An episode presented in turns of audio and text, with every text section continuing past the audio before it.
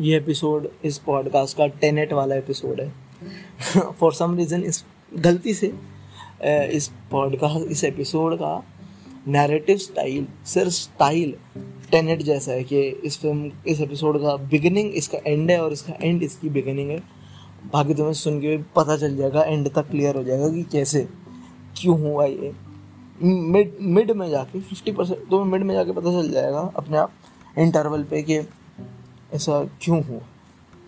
Best of highly creative genius बोलो मेरे को।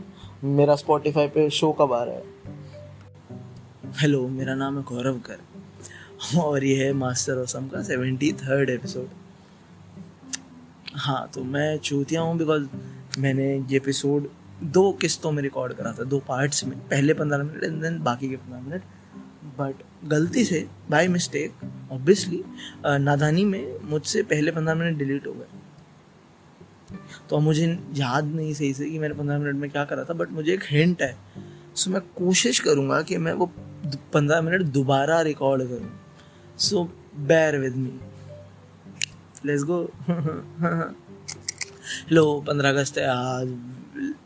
कॉन्ग्रेचुलेशन हैप्पी इंडिपेंडेंस डे और ये, देखो, मेरा जो, देखो, मैं वही हूँ जिसका तुम इंटरनेट में मज़ाक उड़ाते हो कि हाँ हाँ आ गए एक हफ़्ते के नेशनलिस्ट बिकॉज़ मैं वही हूँ। मेरा देश प्रेम सबसे फट के निकलता है अंदर से फाड़ के निकलता है, छब्बीस जनवरी पे और पंद्रह अगस्त पे, पंद्रह अगस्त और छब्बीस जनवरी में हाइपर नेशनलिस्टिक स्वदेश का शाहरुख खान और चक दे का शाहरुख खान और आमिर खान दंगल वाला आमिर खान दंगल वाला इसमें क्यों बोला? पता नहीं। मतलब यू गेट द आइडिया ना कि मैं फुल वो बनता हूँ। देश प्रेमी हूँ मैं, कुछ नहीं बोलेगा तो। वो लिबरल भागे यहाँ से। फुल वो करता हूँ मैं। तो तो मैं आज नहाया वहाया फुल पंद्रह अगस्त की खुशी में और मैं छत पे जाके बैठ गया कि मैं पतंग नहीं उड़ाता, मेरे को पतंग उड़ानी नहीं आती है। तो मैं दूसरों उड़ाते देख लूँगा यार, दूसरी खुशी में खुशी ढूंढो। ये भी तो अच्छी बात है। सो मैं छत पे बैठा द रीज़न मेरे को पतंग उड़ानी नहीं आती, उसका ये है कि मेरा कोई बड़ा भाई नहीं है तो किसी ने मुझे कभी सिखाई नहीं और मैं देखते ही रह गया। तो मैं ऐसे देख रहा था, दूसरों को छत पे पतंग उड़ाते सब मस्त मज़ा आ रहा था यार। हवा अच्छी चल रही थी, आज मौसम भी बड़ा अच्छा था, दिल्ली में बंद रहा था आज का। फुल मज़े चल रहे हैं मेरा पड़ोसी का लड़का आता है, इतने में ही कहता भैया, वहाँ नहीं चला रही हूँ। मैंने कहा सोएब ना कर यार। कह रहा, भैया चला दो यार, पतंग उड़ाने में मज़ा नहीं आता। मैं ले यार मर तू मर बना ले बजा ले गाने तो उसने वही पहले तो स्टार्ट वही होता है ना, सबका हाइपर नेशनलिस्टिक हो कि, ए वतन, मेरे वतन, आबाद रहे तू, मैं जहाँ पे रहूँगा और वही सब के वंदे मातरम और सब बजता है। उसने बजाया बेसिक है वो भी। तो एक घंटे के बाद है ना, सब पतंग उड़ाने वाले लोगों को ना, देश प्रेम नीचे आ जाता है। फिर वो वापस, उनकी प्लेलिस्ट खत्म हो जाती है ना, देश, भक्ति गानों की। तो वो वापस उस पर आ जाते हैं फिर के वो नबी मैं छमक छल्लो और आ, राती दिया बुता के पिया क्या क्या किया और फिर मेरी सास के तीन बेटे तीनों मज़ेदार हैं एक कलेक्टर एक मिनिस्टर एक सूबेदार है। मतलब hood shit hood shit certified hood bangers बजते हैं फिर। तो उसने भी वो चलाना चालू कर दिया तो बट जैसे ही एक घंटा फेड होने वाला होता है तो लाइक मिड जो होता है ना एक घंटा ख़त्म होने वाला है और नया वाला चालू होने वाला है उसमें जो आखिरी गाना होता है ख़त्म होने का वो होता है हमेशा बी प्राक का सब गाना के, ओ, मेरी ज़मीन, मेरी नंद नंद समेत। इरिटेटिंग गाना है। देखो, अभी कितने साल हो गए उसको आए फ़िल्म को? दो, तीन साल हो गए ना? तो अभी तो गाना कॉपीराइट है ना, जी पे तो कॉपीराइट फ्री तो हुआ नहीं तो अभी तक नेशनल एंथम तो बनेगा नहीं हो तो इसका मज़ाक उड़ा सकते हैं हम। तो वो गाना देनी मिट्टी में मिल अरे यार, कितना इरिटेटिंग है यार भी प्राग कितना गंदा खाता है यार। उसको लगता है कि अगर मैं चिल्लाऊँगा तो सब मेरे को सुखिंदर सिंह समझेंगे। बट चूतिया सिंह समझता है मैक्स टू मैक्स उसे। लाइक वो पहला गंजा है, मैं गंजों को कभी मैं, गंजा होने खराब बात पर मैं पहला गंजा इसको चाहता हूँ कि लोग बॉल्ड शेम करें कि चल बेटक ले लाइक समथिंग लाइक ऐसा बस एक बार बोले कोई, बस प्लीज़ मैं चाहता हूँ मुँह पे, जा बे गंजे। लाइक समथिंग मैं चाहता हूँ जैसे उसको डिसरिस्पेक्ट करे एक बार। मतलब इतना गंदा खाता है यार। चिल्लाते हुए रहता है। पूरा गला फाड़ लेता है, नशे कैसे खींच लेता है। मरता नहीं है। उसका सर फाड़ जाए यार। मैं तो ब्रेन में धमाका हो जाए। मैं ऐसे खाने लग जाऊँ तो। पता नहीं हराम दादा चिल्ला चिल्ला के चीख चीख के चिंगाड़ के गाता है। पता नहीं गुस्सा आता है यार उसके गाने सुन के। ऐसे नहीं लगता, तुमने देखा नहीं है कुछ लोग अपने बर्थडे पे वो चॉकलेट का ऐसा सॉलिड केक बनाते हैं, उसे फिर फोड़ते हैं हैमर से लकड़ी का और फिर उसके अंदर से कुछ निकलता है। वो करते हैं। मेरे को ऐसा बीप राख के सर के साथ करने का मन करता है कि लाइक मैं बेंच तोड़ा लूँ, उसे सर पे दे दे के मारूँ और फिर उसमें तो गोबर ही निकलेगा मोस्ट प्रॉब्ली क्या गंदा आता है यार वो। Shit dude like like Punjabi है ना वो? मतलब मैं मैं मैं देखो इंडिपेंडेंस डे है, मैं सब बोल रहा हूँ मतलब। पर मैं चाहता कि बी मतलब अगर बीप राख के पड़दादा दादा परदादा अगर पाकिस्तान रह जाते तो मतलब मैं खुश खुश रहता मैं दादा कि अच्छा है, वहीं रह गए। मतलब वहाँ पे गाना गाता, वहाँ पे अच्छा रहता है, वहाँ पे कुछ नहीं कहता आर्टिस्टों को तो। गाओ गाना यार, बी पर भाई डरो मत। पाकिस्तान में गाना गाऊँगी, क्या कर? हम तुम्हें डिजर्व नहीं करते। बी ऑल्सो आके ना फॉर सम रीजन चो लुधियाने का एंड्रू टेट लगता है लुधियाने का पिटबुल सच में? Oh. Oh? सो चूतिया सो ये सब हुआ, और कुछ नहीं, बहन जो खाना वाना खाया, वही सब बहन, और क्या करते हैं, इतना ही होता है हमारे यहाँ पे हाँ सो और मेरी कोई पर्सनल कहानियाँ भी नहीं इतनी, कोई पंद्रह अगस्त की। एक है, शायद दिल्ली के साथ लड़कों वाले ओनली बॉयज़ वाले, सरकारी स्कूल के लड़कों की भी होगी या। पता नहीं, मेरे साथ, मेरी है ये। पंद्रह अगस्त पर छब्बीस जनवरी पर देखो देश रंगीला पे डांस होना तो कंपलसरी है ना कि मतलब अगर देश रंगीला नहीं बजा तो प्रिंसिपल साहब को मज़ा थोड़ी ना आएगा। फिर तो प्रिंसिपल साहब की रात सुनी हो जाएगी। मर जाएँगे, वो दमा पड़ जाएगा उनको वहीं पे। तो देश रंगीला पे तो डांस चाहिए। पर अब लौंडा लोग डांस ना करके खुश है यार कि हम लौंडे कैसे नाच सकते हैं? वो तो खाना पे लड़की का चल रहा है वे। मास्टर साहब, हम माट साहब, हम कैसे नाच पड़े उसमें? तो उसका मार्ट मार्ट साहब ने, आनंद जी ने, आनंद नाम था सर जी का, उन्होंने एक बड़ा अच्छा हल निकाला कि लौंडों को लड़कियों के कपड़े पहना दो।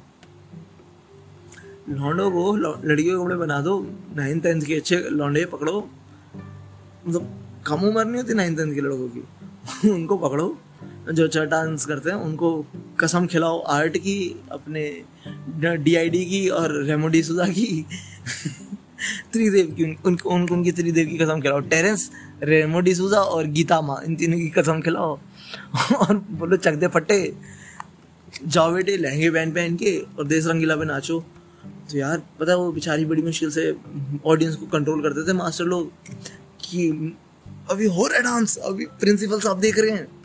हटो पीछे, आराम जा दो वो धक्का वक्का मार रहे हो देश रंगीला चल रहा है। जैसे देश रंगीला खत्म होता है, बाप रे, लौंडा भाई क्रिकेट जो वर्ल्ड कप में नहीं होता था। तो फाइन मैच जैसे खत्म होता लास्ट बॉल पे सब अंदर भग जाते थे क्रिकेटर जमघट्टा, भीड़ बेंचो कैनिया के मैच में भीड़ अंदर आ जाती थी कि हाँ हाथ हाथ लगाना है बैट चाहिए, किल्ली चाहिए।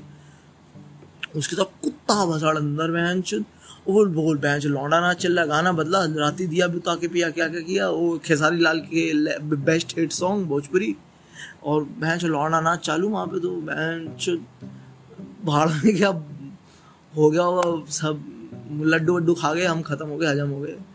अब हमें फ़र्क नहीं पड़ता, भाई लौंडा नाच चालू हो गया यार, वहाँ पे वो बेचारे लड़के भाग रहे हैं अपनी, आपको अपनी रिस्पेक्ट बचा के।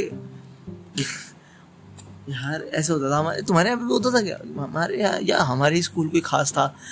पता नहीं, अब होता ही नहीं होता स्कूल में। पता, अगर अभी भी होता तो बाप रे, इतना रिग्रेसिव बट हाँ मेरे बचपन में होता था। और ये मेरे को क्लियर मेमोरी है, और ये मैं और लॉन्डो को भी याद करा दूँगा। और वो भी सेम बोलेंगे हाँ भैया, ऐसा होता था हमारे साथ भी, हमारे हाँ। सो ये हो गया पंद्रह, और पंद्रह अगस्त में तो मेरे पास कुछ है नहीं। मैं फिर आगे क्या बोल रहा था मैं? आगे मैं कुछ फनी सा बोल रहा था कि अच्छा हाँ बोल रहा था कि पंद्रह, फिर मैं मुंशी प्रेमचंद पे आ गया था फॉर सम रीज़न हाँ सो मैं तुम्हें बता देता हूँ कि तुमने मुंशी प्रेमचंद जी की हर कहानी में थ्रेड नोटिस करा होगा कि माँ के लिए कुछ करना है। ना तुमने हर कहानी, गबन, मैंने दो जो मतलब जो मेजरली पढ़ी हैं वो है ईदगाह हामिद वाली वही, चिमटे वाली और दूसरी है ये अपना गबन। तो अगर आप गबन भी देखोगे और ईदगाह भी देखोगे तो उनमें एक कैरेक्टर है मदर जैसा।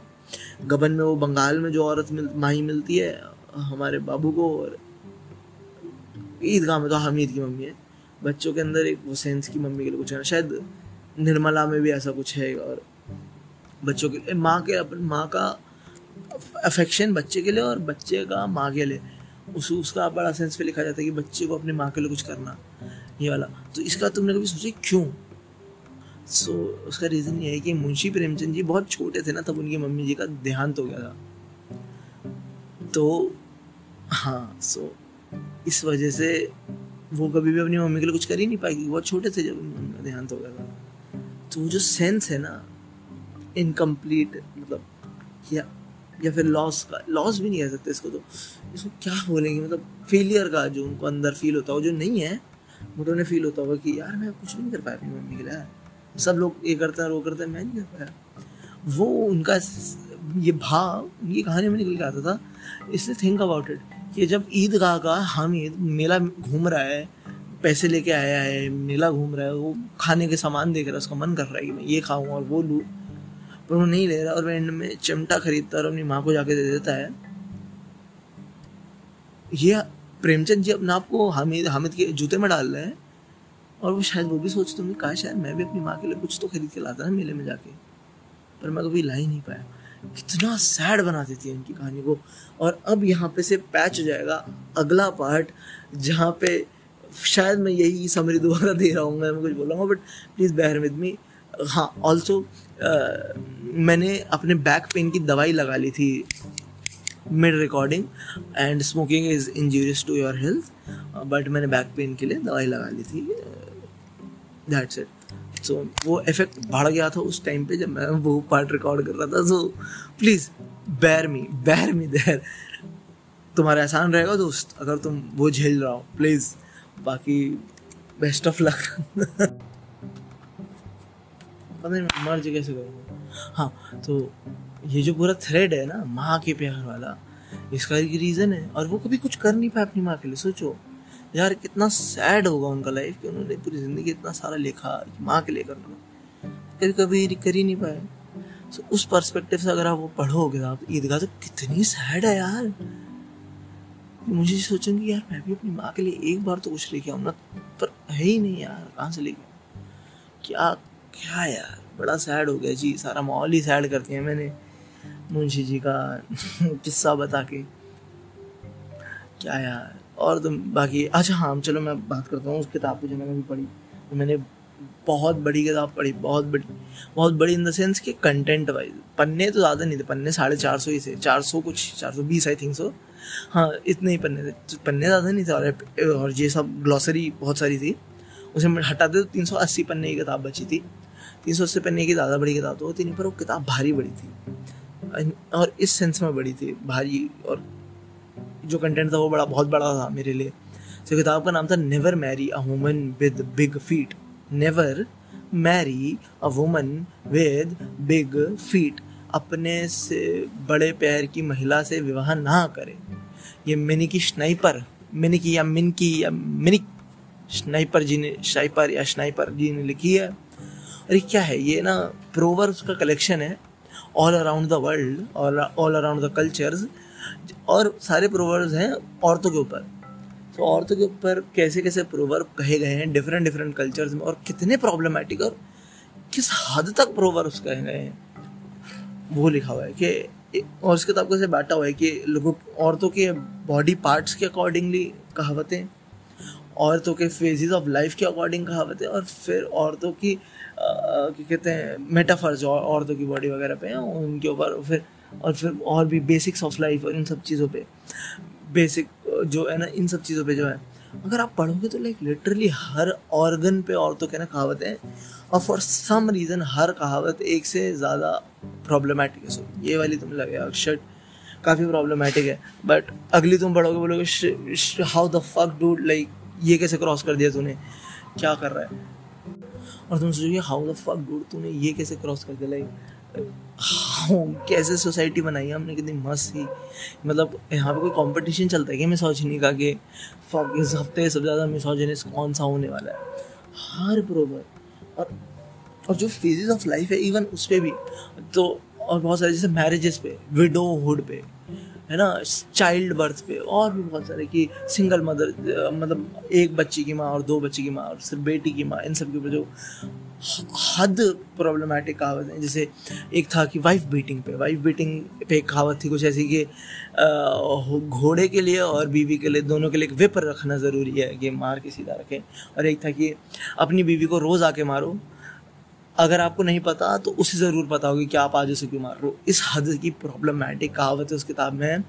और ऊपर नीचे कमेंट्री है कि ये कैसे प्रॉब्लम और बड़ा मॉकिंगली लिखा है उन्होंने कमेंट्री को। बड़ा जोक करते हुए कि like read this proverbs read these proverbs और बोलो कि ये बेवकूफ़ाना नहीं है। बिल्कुल बिल्कुल ही घटिया और नीच तरीन, बिल्कुल हमने कोई कहावतें बनाई हैं एज अ सोसाइटी और ये पूरा अक्रॉस द ग्लोब ऐसा नहीं कि अमेरिकन ने नहीं उल्टी सीधी कहावतें करी, उनके भी ऐसी ही कहावतें हैं एशियंस की, हिंदुस्तानी, और इसमें सबसे अजीब बात बताऊँ, सबसे ज़्यादा घटिया प्रोवर्ब्स औरतों पे ना जर्मन सबसे ज़्यादा घटिया जो मैंने पढ़े, वो जर्मन थे रशियन थे और चाइनीज़ थे, और जापानीज हाँ सबसे ज़्यादा घटे इंडियन वाले इतने भी घटे नहीं थे, सच में। पहली बार मुझे लगा कि शेट इस कंपटीशन में अपन कैसा मतलब शेट लाइक हिंदुस्तानी और मिसोजिनी में पीछे, कैसे?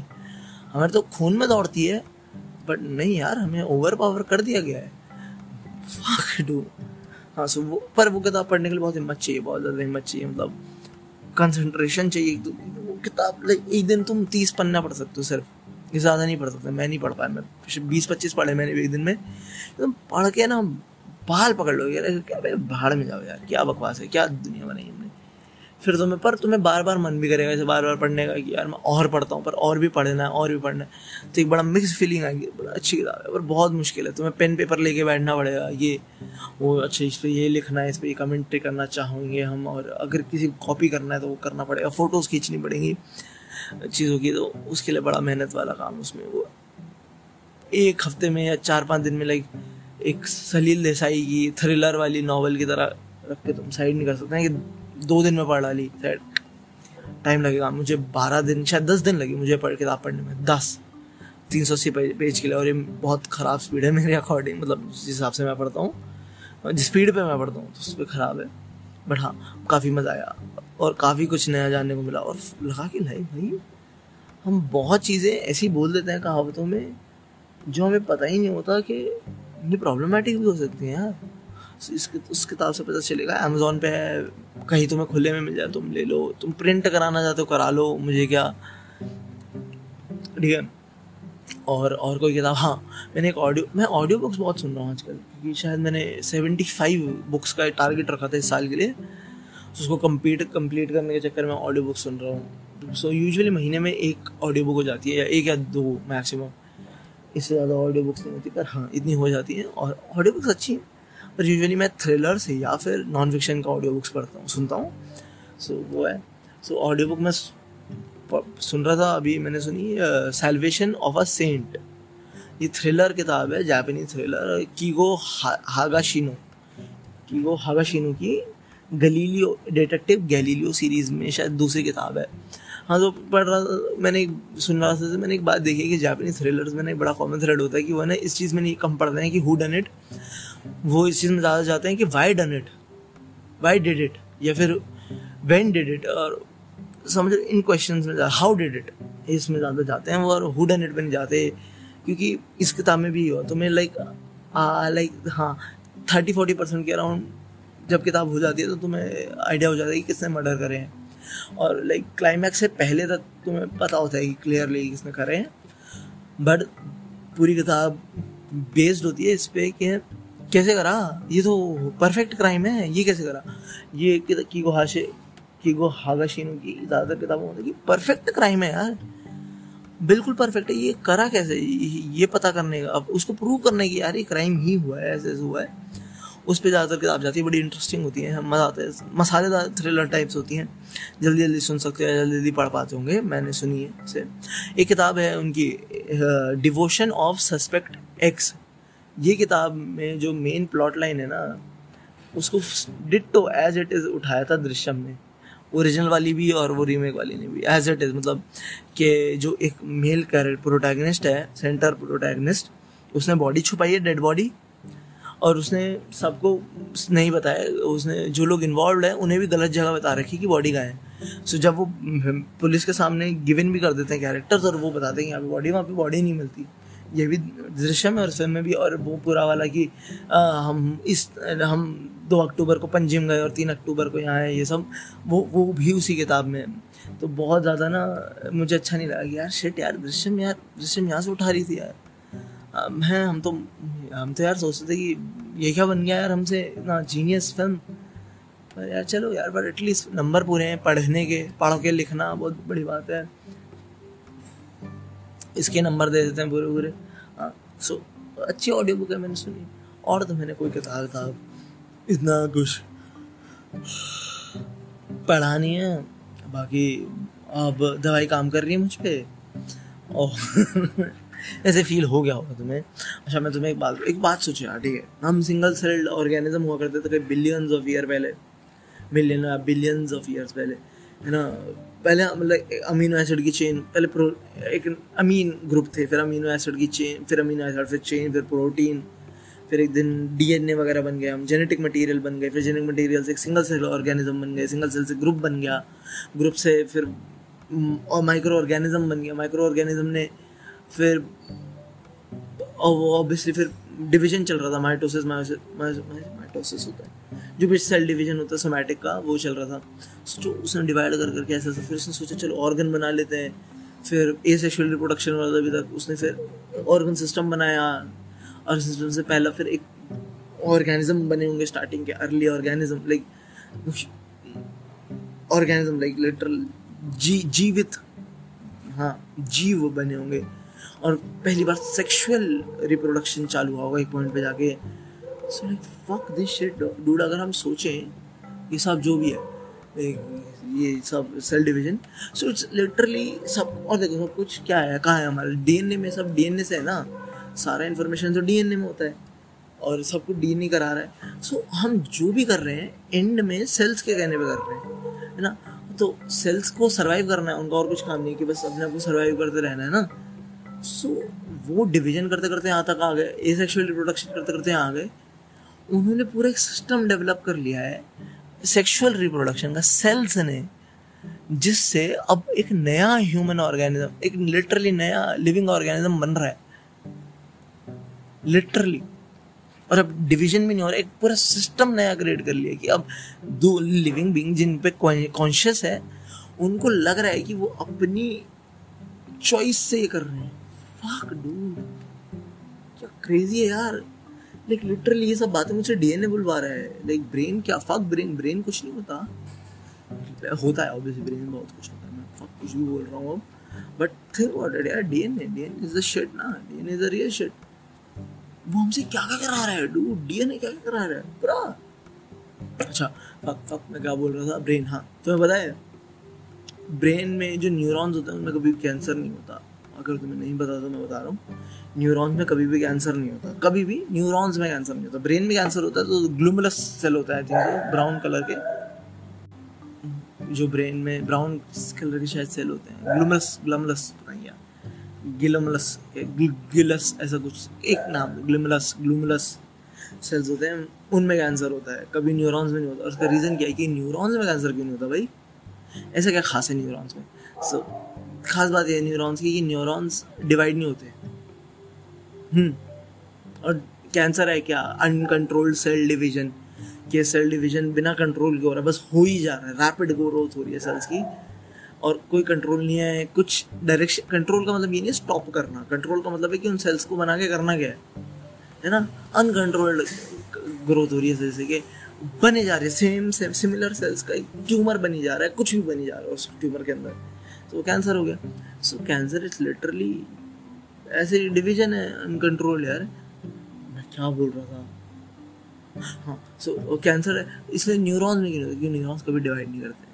आई थिंक सो तुम पंद्रह महीने तक के होते हो ना, शायद तब तक न्यूरॉन डिवाइड करते हैं और पूरी अपनी लेंथ पे पहुँच जाते हैं। जहाँ तक उन्हें जाना होता है। उसके बाद वो सिर्फ़ एलोंगेट होते हैं, शायद। डिवाइड ही नहीं करते। और इस वजह से अगर तुम्हारा कहीं न्यूरॉन डैमेज हो गया तो वो हमेशा के लिए हो जाता है। इसलिए कभी भी ठीक नहीं होता। इसलिए कुछ लोग जो पैरालाइज हो जाते हैं, उनके लिए बहुत, उनको जब न्यूरॉन डैमेज हो जाता है, इस वजह से उनके लिए ठीक होना बहुत मुश्किल हो जाता है क्योंकि न्यूरॉन नहीं तुम दूसरा बना सकते ना।